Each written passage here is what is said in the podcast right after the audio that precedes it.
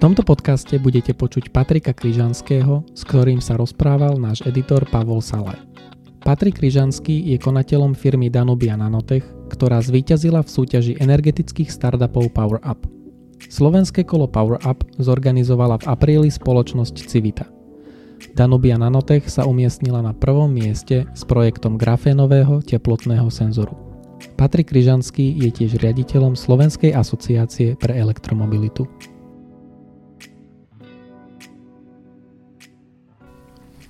Vy ste vyhrali súťaž energetických startupov Inno Energy, um, Power Up a váš projekt je grafenový teplotný senzor pre batérie do elektrickej siete alebo do elektromobilov. Na čo majú tieto senzory slúžiť? Tak vo všeobecnosti je to grafenový teplomer alebo teplo, teplotný senzor, ale nie iba pre elektromobily. Ale keďže elektromobily sa rozvíjajú e, dramaticky, tak samozrejme na batérii je teplota kľúčovou e, nejakou veličinou, ktorú treba sledovať. Jednak je to kvôli zárukám na tie batérie, potom je to kvôli tomu, aby, aby boli čo najlepšie využité a kvôli bezpečnosti. Takže áno, na, na to sa to hodí. Každopádne grafenový teplomer je vlastne tenká vrstva, e, ktorá je schopná detekovať teplotu a zmenu teploty a je to možné použiť na rôzne iné aplikácie. Čo to znamená, že ten senzor má slúžiť na to, aby sa tie batérie dokázali čo najlepšie využívať? E, my sledujeme e, tie batérie na úrovni batériových článkov, alebo teda validujeme ten senzor a testujeme na, na úrovni batériových článkov. Dnes sa tie batériové, články používajú e, v nejakých battery packoch, takže veľkých, jeden elektromobil môže, elektromobil môže mať až stovky, dokonca Tesla ich má myslím až 3000 tých batériových článkov a tie vo všeobecnosti treba sledovať, monitorovať a ideálne, ak sa napríklad teplota medzi nimi nelíši o viac ako 2 stupne, pretože potom vznikajú nejaké nedostatky z pohľadu ich výkonnosti a zároveň je dôležité, aby ste tie batériové články sledovali aj pred, kvôli tomu, že sa neprehrievajú, pretože máme niektoré situácie, mm. kedy batérie začali horieť. Takže bezpečnosť, záruka a zároveň aj výkon tých batérií. Ale dnes existujú nejaké tepelné senzory na tých batériách, takže v čom je rozdiel oproti vášmu e, projektu? Isté, že teplomer nie je novinka, však používame ho, keď nám je teplejšie, keď sme chorí, a, ale zároveň aj v priemysle sa úplne bežne používa. E, my tvrdíme, že máme oproti súčasným technológiám niekoľko výhod. Jednak je, že sme 2D rozmer, to znamená takmer žiadny rozmer a je ten teplomer extrémne tenký, ľahký, e, zároveň je veľkoplošný, alebo teda meria plochu. Dnešné teplomery sú v princípe, keď si predstavíte malý špendlík, ktorý meria teplotu v danom bode a keď je, sa pozrieme napríklad na battery, pack, battery cells v batériách alebo elektromobiloch vo všeobecnosti, tak oni majú väčšinou e, veľkosť nejakého listu, povedzme A5. Takže vy nesledujete vlastne celú plochu battery cell, ale sledujete iba nejakú plochu, ak vôbec sledujete ako výrobca, a e, teda výrobca automobilu neskôr. To znamená, že e, výhodou nášho riešenia je, že je plošný, teplomer, že, je, že to je ľahký a zároveň, keďže ide o karbón, z ktorého e, uhlík, teda po slovensky, z ktorého sa ten grafenový teplomer vyrába, tak veríme, že aj, aj lacnejší. Uh-huh. Um, jeden z takých veľkých problémov, čo sa týka výroby batérií, je vlastne dovážanie surovín zo zahraničia a celkovo batérie do elektromobilov sa vyrábajú v zahraničí, suroviny pochádzajú z rozvojových krajín Chcem sa preto opýtať napríklad konkrétne na grafén, e, tento produkt, že odkiaľ si myslíte, že by tie suroviny mohli pochádzať, kde by sa mohol vyrábať? Uhlík, čo je vlastne grafén. Aby ste, e, možno predstavím, čo je grafén, lebo nie všetci posluchači musia rozumieť. E, grafén je vlastne jednoatomárna vrstva uhlíka. Predstavte si tuhu. Takže keď budete, urobíte na výkrese jednu čiaru ceruskou, a budete sa snažiť urobiť z tej vrstvy jednoatomárnu vrstvu, tak to je vlastne ten grafén. A uhlík to je asi najčastejší, možno po vode, ale neviem teraz, ale možno aj najčastejší prvok v prírode. To znamená, tam nehrozí nejaká potreba dovazu z Afriky alebo z Južnej Ameriky, ako je to v prípade litia alebo kobaltu, na, ktorý, na ktoré asi narážate.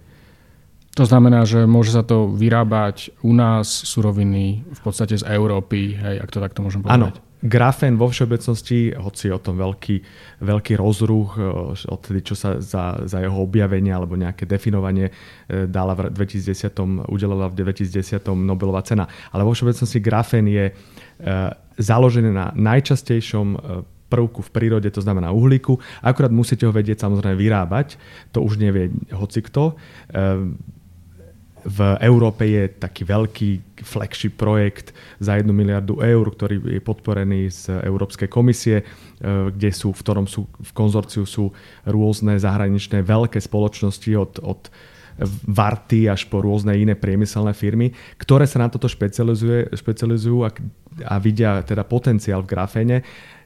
Na nešťastie čím východnejšie idete, tak tým menej vidíte tie, také tie, tieto technológie, ale kdekoľvek môžete vyrábať v princípe grafén. Teraz ste dostali ocenenie za tento nápad alebo tento produkt, idete ďalej v tej súťaži Power Up. Ehm, a ja sa chcem opýtať, že kedy si myslíte, že by sa mohol dostať do predaja?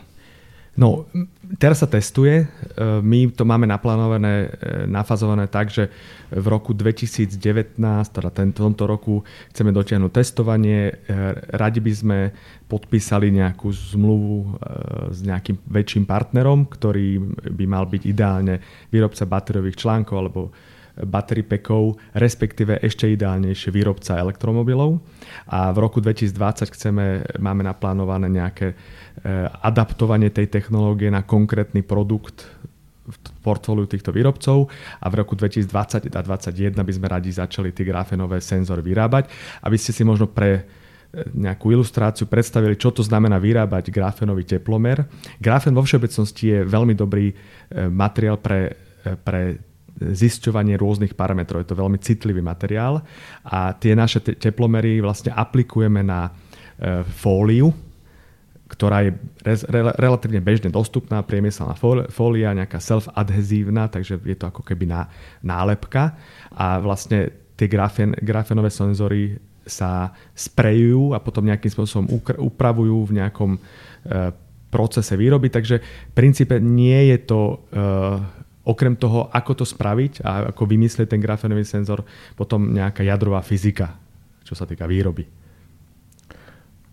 Power Up je súťaž startupov. Ja som si na vašej stránke prečítal, že Danubia Nanotech vznikla v roku 2004 a takisto, že spolupracujete s veľkými firmami ako Saab, Aeronautics, švedská firma alebo výskumným inštitútom KTH Royal Institute Technology of Stockholm.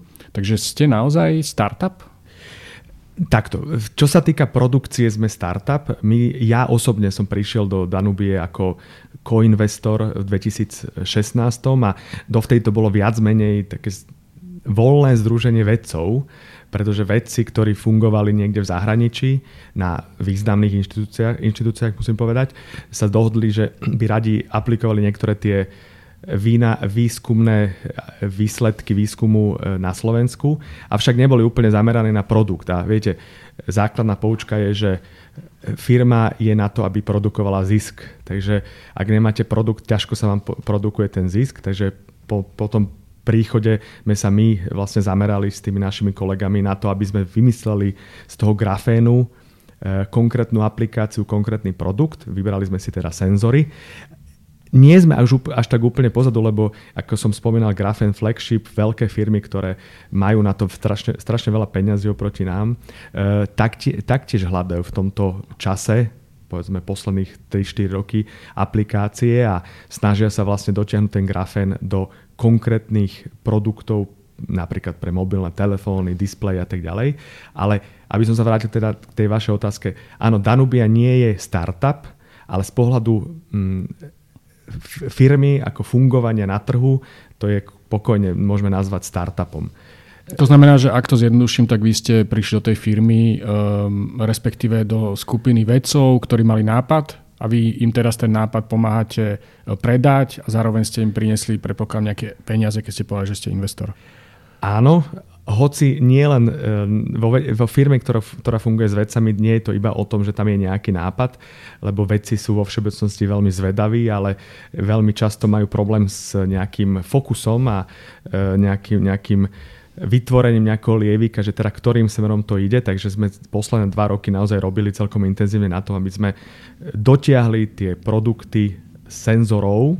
Mimochodom ten teplomer nie je náš jediný produkt, ktorý, ktorý sme vyvinuli. Máme ešte jeden veľmi zaujímavý, ktorý e, zatiaľ sme neukázali, ale dúfam, že to pôjde dobrým smerom rovnako ako s tým teplomerom.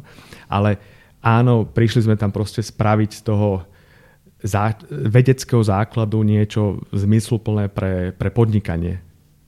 Veľa sa na Slovensku hovorí a je to taký chronický problém, podpora vedy výskumu, aplikovaná veda, um, pridaná hodnota v priemysle, ktorá tu chýba. Um, vy ste získali napríklad aj pečať excelentnosti od Európskej komisie. Čo čakáte od štátu? Veľmi dobrá otázka, lebo nie, za, zaoberám sa ňou dosť dlho už aj v Danubi Nanotech. My sme konec koncov sa pokúšali aj vo, veľkých, vo veľkom konzorciu získať aj e, eurofondy z podporu z euro, eurofondov v tej slávnej výzve, ktorá sa nakoniec zrušila, respektíve nakoniec bola, e, padol kvôli nej minister. E, od štátu by som prvom rade čakal e, samozrejme podporu inovácií a Veľmi, veľmi veľa sa o tom narozpráva, ale nie som si úplne istý, že vieme, o čom to je na Slovensku z pohľadu policy. Um, v prvom rade by som rád videl, že štát podporuje svoje priority, ktoré niekde zadefinuje ako priority. Čož ľahko sa to povie takto do eteru, ale vôbec nie je... Máme zadefinované tie priority? My sme vynikajúci v zadefinovaní priorit, pretože máme toľko stratégií až až, Myslím si, že vie, aj vy osobne viete, o čom, o čom hovorím. Takže e, stratégia RIS-3 definuje, to je stratégia tuším, špecializácie, e, tak sa to tuším volá, ale je to RIS-3 v skratke, e, zadefinovala viacero národných priorít. Akurát máme problém potom s ich sledovaním a rozhodovaním v prospech týchto priorít. Takže napríklad, ak my sme pripravili projekt, kde bol e, napríklad aj e, nositeľ Nobelovej ceny v advisory boarde, dali sme dokopy e, nejaké veľké konzorcium, kde boli vedci, ale aj firmy naozaj z troch, z troch kontinentov. Mali sme tam na Slovensku všetky špičkové výskumné ústavy, ktoré by sa boli relevantné z osávky, z STUčky a tak ďalej. A zrazu si sme zistili, že vlastne tá, tento projekt nie je dostatočne dobrý pre našu, našu, naše ministerstvo školstva, ktoré to zamietlo. Takže keď sa pýtate, čo, je, čo by sme mali, robiť v inováciách, tak toto je taká klasická ukážka toho, že skúsme sa pozerať na to, čo si zadefinujeme ako prioritu. Mimochodom, nanomateriály uh, a toto tu, čo my riešime, je naozaj aj v politike, aj v tej riske povedané, že to je priorita, ale potom nejakým spôsobom sa vždy zistí, že tých priorit je iný, je oveľa viacej a aj nie úplne ktoré, tie, ktoré zapadajú do tých Vy teraz hovoríte o rozdeľovaní peňazí. Áno. Je, je problém aj v množstve peňazí, ktoré sa na Slovensku z verejných prostriedkov investujú do a vedy výskumu? Tuto bude možno e, v nejakom rozpore s našimi e, zástupcami vedy, napríklad Saukov. Ja si myslím, že tých peňazí je relatívne dosť, ale mali by sa lepšie používať.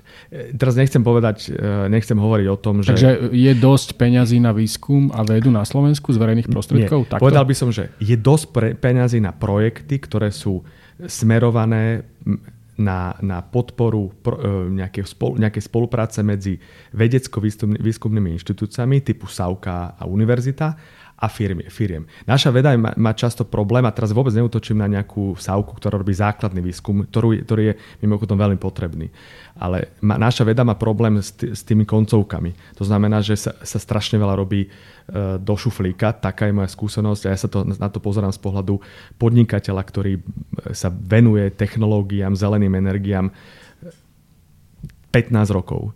A viackrát som prišiel do kontaktu s rôznymi projektami, ktoré sa pripravili naozaj do šuflíka. A, a tým nechcem vôbec ale nejak znehodnocovať výsledky vedcov. Akože máme naozaj dobrých vedcov, avšak mnohým chýba koncovka. Tá koncovka je jednoznačne v tom, že potrebujete preniesť to know-how do do priemyslu, do, do používania. A e, tam je jednoznačná e, pot, potreba podpory zo štátu. Nie len teda štáty to musí, štát to musí robiť, samozrejme tá, musí mať aj tá SAUKA na tom záujem a tá STUčka alebo tá akadémia, ale štát ne, nevytvoril ten e, systém podpory toho prenosu know-how do, na dostatočnej úrovni a, a, a, a chýba to tam. Um, dobre, Poďme, to, medzi nami to nie je jediný ďalej, problém kusok. tých inovácií na, na, na Slovensku, ale to by bol asi na špeciálny podcast. možno, možno niekedy v budúcnosti. Vy ste to už povedali, že v tejto sfére inovácií, obnoviteľných zdrojov alebo elektromobility, výskumu vedy pôsobíte už veľa rokov. Um, ste riaditeľom Slovenskej asociácie pre elektromobilitu, stali ste, stali ste pri zrode aj veterných elektrární na Slovensku. Prečítal som si na obchodnom registri, že ste pôsobili aj v Greenway. Alebo stále pôsobíte? Nie, nepôsobím. Mali sme, áno, jeden projekt sme mali taký mm-hmm. spoločný práve v nejakých inováciách. Uh, a zároveň je zaujímavé, že vy ste študovali teda medzinárodné vzťahy, diplomáciu. Teda ste človek s humanitným vzdelaním, ktorý pôsobí, ako poved, dal by som v prostredí, kde je veľa inžinierov, technikov a akože zároveň podnikateľov. Takže toto štúdium akože bolo nejakým prínosom pre vás uh, vo vašej práci? No, toto štúdium by som nepovedal, že je prínosom zrovna pre podnikanie. Ja mám ešte, som študoval ešte následne management v Spojených štátoch a v Rakúsku, takže mám ešte aj MBA. A to samozrejme, ja sa cítim viac podnikateľom ako diplomatom, kde teraz skončili viacerí, alebo teda väčšina moj, mojich spolužiakov. Uh, takže ak mám odpovedať na tú otázku, nie. Humanitné štúdium nepomáha v tom, aby som pochopil e, pri rozhovoroch o energetike podstatu, podst- podstate veci. Ale zase na druhej strane, ako hovorím, keď, e, keď e, máme nejaké inovácie, ktoré vytvorili nejakí inžinieri a ktorí vytvorili nejakí vedci, tak celý tak problém je, že musí tam prísť naozaj niekto, kto je schopný tie, tie, tie vynálezy alebo tie výsledky toho výskumu pretaviť do peňazí. Jednoducho, hovorme si, čo chceme, proste podnikanie je o vytváraní príjmov a následne zisku. A takto by to malo byť smerované mnohokrát aj pri tom výskume, pretože mali sme osobne, ja, ja osobne som bol e, dvakrát v Singapúre, e, stretli sme sa tam s obdobou v Singapurskej, v Singapurskej akadémii vied, A-Star sa to volá. A oni majú, neviem presne to číslo, ktoré teraz nám povedali, ale stovky patentov z ich, z ich, z ich výskumu prejde do priemyslu ročne ja by som chcel napočítať, e, koľko patentov sa naozaj v skutočnosti použije z nášho, z nášho výskumu na, do reálnych aplikácií a ktoré, koľko ešte z tých patentov je reálne je pretavených do, do produktov. Takže ja by som sa ešte vrátil tej myšlienke, ktorú ste už dvakrát povedali, že podnikanie je o vytváraní zisku. Vy sa aj uchádzate o eurofondy, predpokladám, že ste dostali a získali nejakú e, verejnú podporu. E, nie je podnikanie náhodou aj o vytváraní povedzme nejakého spoločenského blaha alebo prínosu, zvlášť keď máte prostriedky e, od štátu alebo od verejných orgánov? To určite inak, to sa vôbec nevylučuje a podnikanie je E, dobre som teda zadefinoval som to ako hľadanie možností, kde vytvoriť vlastne príjem a potom nakoniec aj zisk, e, ale to sa nevylučuje s tým, aby ste podnikali e, s nejakým povedomím, že, že to nakoniec má byť spoločensky prínosné, takže to je úplne košer.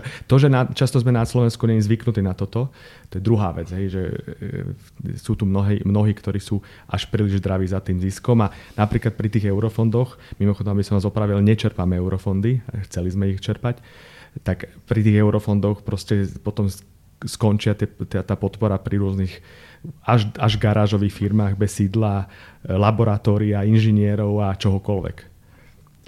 Um, ako som hovoril, už vy ste riaditeľom Slovenskej asociácie pre elektromobilitu. Poďme trošku hovoriť uh, o tejto téme. Um, keď ste sa tej funkcie ujali, tak ste povedali, vhodnou témou, ktorú by sme mohli aktívne uchopiť, je nová iniciatíva v oblasti batérií, Európska batériová aliancia, ktorá na úrovni EÚ, ale aj na Slovensku vzniká. Máme teda Európsku batériovú alianciu, máme aj nejakú Slovenskú batériovú alianciu. Nie je to iba taká PR bublina? Teraz Európska batériová aliancia by som, by som nenazval PR bublinou, aj keď samozrejme vznikla na pôde Európskej komisie, vytvorili ju, alebo inicioval ju náš komisár Ševčovič. A keď to robí politik, tak môžeme si vždy povedať, že či to je naozaj e, poctivé, ale e, tá, tá, to rácio tam určite je, je to jednoducho cieľ e, podporiť výrobu, alebo takto celú tzv. value chain, to znamená ten cyklus výroby batérií od e, súrovín až po recykláciu, medzi tým výrobu a tak ďalej e, aby, a podporiť to, aby sa to dialo čo najviac v Európe. To je úplne košer, najmä preto, lebo batérie e, sme extrémne závislí na Ázii a batérie sa považujú za potenciálne budúcu ropu. Jednoducho ich závislosť na dovoze by nás mohla ešte v budúcnosti mrzieť. Takže, aby som sa vrátil k otázke, tá, to rácio tej batériovej aliancie na úrovni Európskej únie je úplne po, mm-hmm. poriadku. A nakoniec sa myslíme, podarilo niečo rozbehnúť. Na Videl Slovensku som... batériová aliancia funguje? Na Slovensku to je viacej štádiu rečí a, a je to žiaľ preto, lebo my nemáme zatiaľ, aspoň my, my sme to nejak veľmi neobjavili v Slovenskej v SEVE, Slovenskej asociácii pre elektromobilitu, nemáme veľmi e, to vecné, na čom by sme tu tie batérie založili. Pretože ak chcete robiť alianciu a chcete e, vyrábať batérie alebo ich recyklovať, alebo chcete mať nejaké súroviny, tak musíte to mať, na, mať, mať v tom, na tom danom území. Čo sa v prípade Európy dá povedať, úplne je to košer. Eh, a v prípade Slovenska, teda my, ja ne, ne, neviem, okrem jedného výskumu na východnom Slovensku, nejaký tým na univerzite, nie, nejaký konkrétny tým na Prešovskej univerzite, e, tak neviem o ničom inom konkrétnom, čo by sa dá, dalo v batériovej aliancii nejak už uchopiť. Vieme o nejakej iniciatíve, ktorá vzniká, ale to je to, je to čo vzniká. Takže nechcem byť skeptický, ne, ja som skôr pozitívne naladený, ale ak ktorá mám porovnať Slovenskú batériovú alianciu a Európsku batériovú alianciu, tak to je, to je ako keby sme porovnávali, že či je u nás um, možnosť uh, lietania do vesmíru, tak je možnosť, máme jedného kozmonauta, ale uh, vždy sa musíme pridať k niečomu. V našom prípade je to často o tom, že samozrejme je to nejaký taký, taká PR a zároveň Ehm, viem, že ministerstvo hospodárstva sa snaží dotiahnuť nejakú batériový, výrobcu batériových článkov, no ale medzi nami krajiny V4 Chcem sa k tomu práve o, dostať, uh, že, že krajiny vlastne okolité vo V4 už vyrábajú alebo plánujú výrobu batérií, či už je to Polsko alebo Maďar, Maďarsko. Dokonca v Česku existuje firma, ktorá má český patent na to. Takže naozaj niečo sa tu deje v tomto regióne a súhlasíte s tým, že Slovensko zaostáva aj v rámci V4, nehovoriac už o Európskej únii ako takej? Áno, to, keby som bol politik, tak poviem nie, že sme naozaj tie inovácie podporujeme a tak ďalej. Avšak keď sa realisticky pozriete na naše inovácie a schopnosť inovácií, tak naozaj zaostávame. A poviem to na príklade automobilového priemyslu, kde do, do, do istej miery tie batérie patria. Ale, za, ale a, ešte vráťme sa k tej prvej otázke, a jo, že uh, zaostávame v tej výrobe batérií na Slovensku, je to tak? Vo výrobe batérií určite zaostávame, lebo žiadne nevyrábame a v Polsku je LG Chem, už druhý závod stavia a SK Innovation, je, SK Innovation sú v Maďarsku. V, ako ste povedali, v Čechách majú, vyrábajú, začali vyrábať uh, prietokové batérie, Redox Flow batérie. Dneska som s ním práve rozprával. Takže áno, vo výrobe úplne zaostávame, lebo my, my žiadnu výrobu batérií nemáme, aspoň o nich neviem.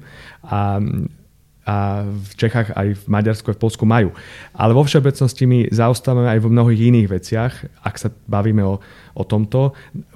Proste ten, ten inovačný potenciál je u nás slabý, slabý. Mimochodom, keď sa pozrete na, na, napríklad na ukazovateľ, že aký sme úspešní v Horizonte, čo je vlastne európsky program, kde, kde sa ukáže, ako ste dôležití pre tých iných partnerov. A to nemusíme, nemusí byť vôbec iba akadémia alebo nejaký výskumný ústav, ale práve je to, to zamerané na malé stredné firmy tak sme na jeden z najmenej úspešných, ak nie, myslím, že na predposlednom mieste, teraz neviem, ako to je, ale proste za nami možno je Rúba Rumunsko. Takže to ukazuje to, že náš ten potenciál e, fakt, fakt treba začať robiť mravenčú prácu a inak je to veľmi náročné tre, prejsť tej e, úrovne stratégií do tej skutočnej implementácie.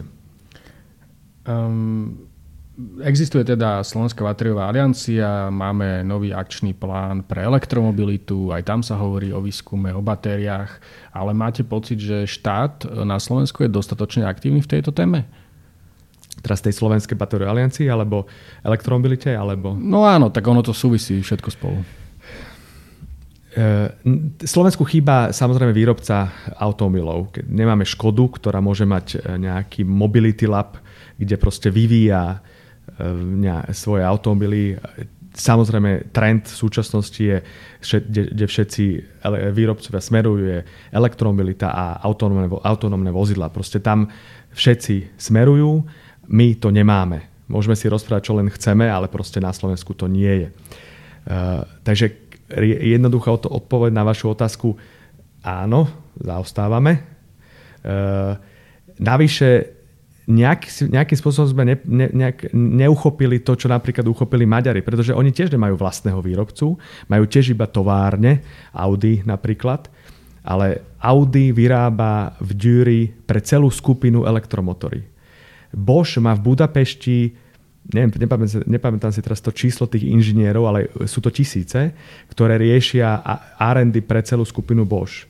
E, vrátanie autonómnych vozidiel v Polsku je extrémne veľká podpora pre elektromobilitu.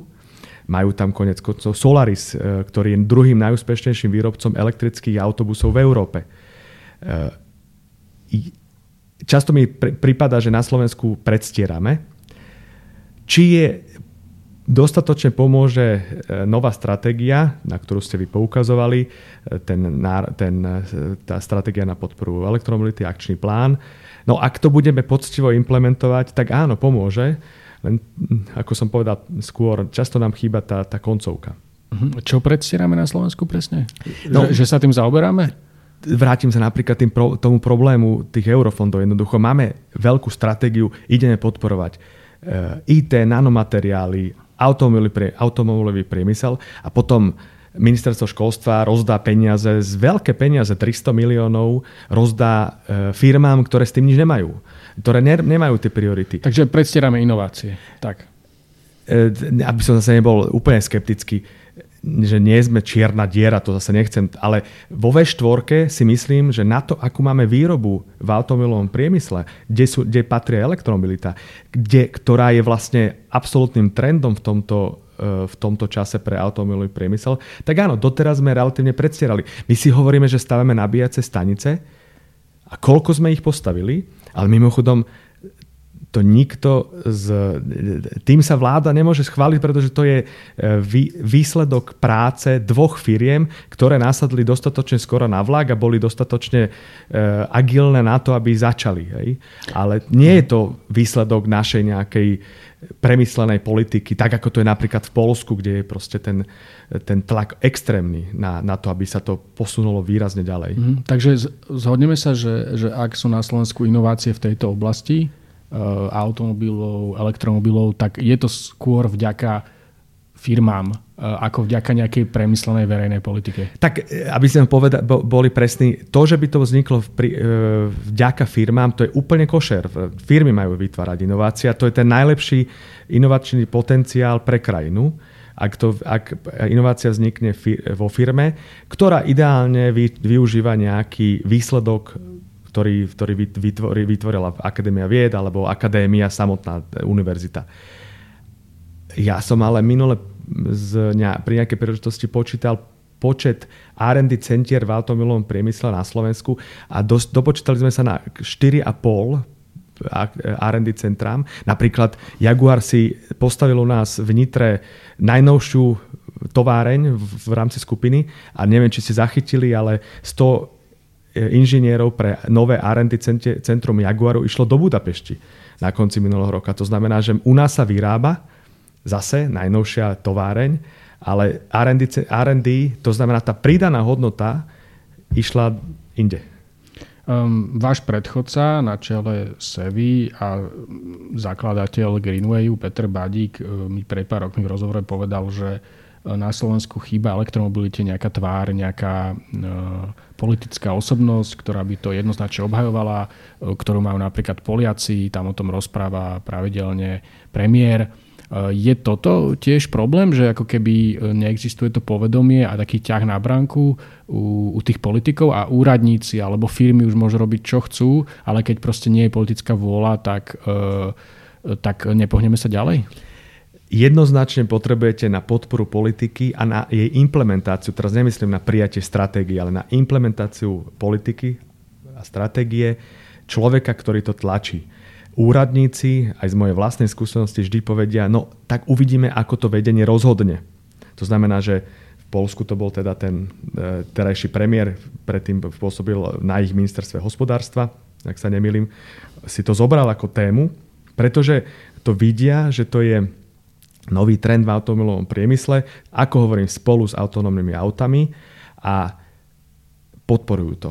A teraz to neznamená, že toto musia nutne tlačiť iba štátne peniaze, ale na, pri, pri rôznych príležitostiach proste podporujú smerovanie, e, ktoré vytvára pridanú hodnotu v Polsku. Nakoniec ale e, na tom zarábajú polské firmy, pretože, ako som spomínal, Solaris je druhý najväčší výrobca alebo predajca elektrických autobusov v Európe. Horšie to už nebude. Predbehli ich, tuším, na BYD, čo sú Číňania, ktorých ťažko E, len tak pred, predbehnete s, euro, s polskou výrobou. Ale e, áno, tvár by tomu pomohla, respektíve vo všeobecnosti jednoducho treba e, úprimne tie veci robiť. Ja si nemôžem pomôcť, ako, nechcem povedať zase to slovo predstieranie, jednoducho nepredstierať. Keď si povieme, že to chceme, e, vláda to schválí, no tak potom už fakt nám zostáva iba to realizovať tak často to robíme, asi máme to skúsenosti obidvaja, že, že to takto je. Dobre, fajn, takže skončíme s takouto výzvou na úprimnosť. Ďakujem vám za rozhovor. Ďakujem za pozvanie. Ďalšie naše podcasty nájdete na stránke www.euraktiv.sk lomka podcasty, v dennom newsletteri nášho portálu Euraktiv Slovensko alebo vo vašich podcastových aplikáciách. Ak sa vám náš podcast páčil, nezabudnite ho hodnotiť a zdieľať s priateľmi. Tento diel pre vás pripravili Pavol Salaj, Štefan Bako a Adam Bajla.